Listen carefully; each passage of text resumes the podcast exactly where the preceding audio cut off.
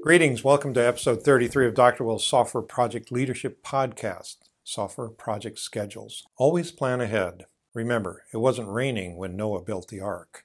Also, according to Peter Drucker, plans are only good intentions unless they immediately degenerate into hard work. Let's drill down into the question why it takes so long for software to be produced and deployed.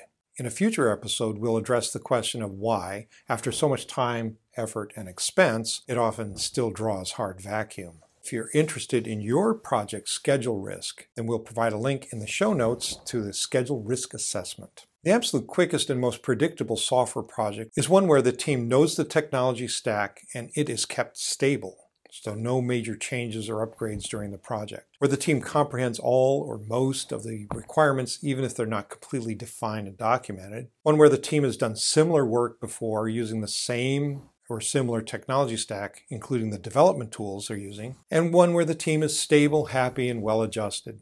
Well, that might be a stretch. Anyway, nobody, especially no senior experienced team member, leaves during the project. In this situation, the team is likely able to give a solid estimate of what it will take to finish the project. They can use metrics from previous similar projects. Their estimate will be based on information about the size and complexity of the components in the previous projects, the integration and system level issues will be reliably predicted, and the system deployment and post deployment support will be seamless. That's a happy scenario. Sadly, it's also a scenario that's unlikely to occur in the wild. Why not? First, the technology stacks are always changing. At a minimum, they have to be updated to mitigate security risks and fix various defects that escape the tech stack vendor's QA process. Sometimes, especially if your vendor force marches you through upgrades, your UX will change as well in unexpected ways. Second, requirements are rarely completely understood at the outset of a project. Even if the system is thought to be identical to a previously built system, there are bound to be changes based on the better understanding of what that system should do based on the results from having an example of the system actually in use. Third, if it's a new product that's being developed, that means it hasn't been done before, so the chance of similar work having been done by the team are less than excellent. Finally, you cannot be certain that team members, especially senior team members, won't be heading for the exit, even if they haven't been booted that way by Elon Musk. In fact, the more similar work is done by the team, the more likely that senior experienced team members will be motivated to leave.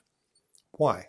Well, senior experienced engineers are unlikely to want to keep implementing basically the same system over and over and over again. It's boring they are likely to be interested in solving new problems, meaning they are likely better suited for a more senior role like architect and or working in that role on more than one project. Schedules will always carry at least some risk. How about your project? Remember, if you're interested in getting an idea of how risky your schedule is, then see the show notes for the link to our schedule risk assessment tool. That's it for me, for you for now. Hope you have a great day and a great week ahead. You be careful out there. I'll be seeing you. Bye.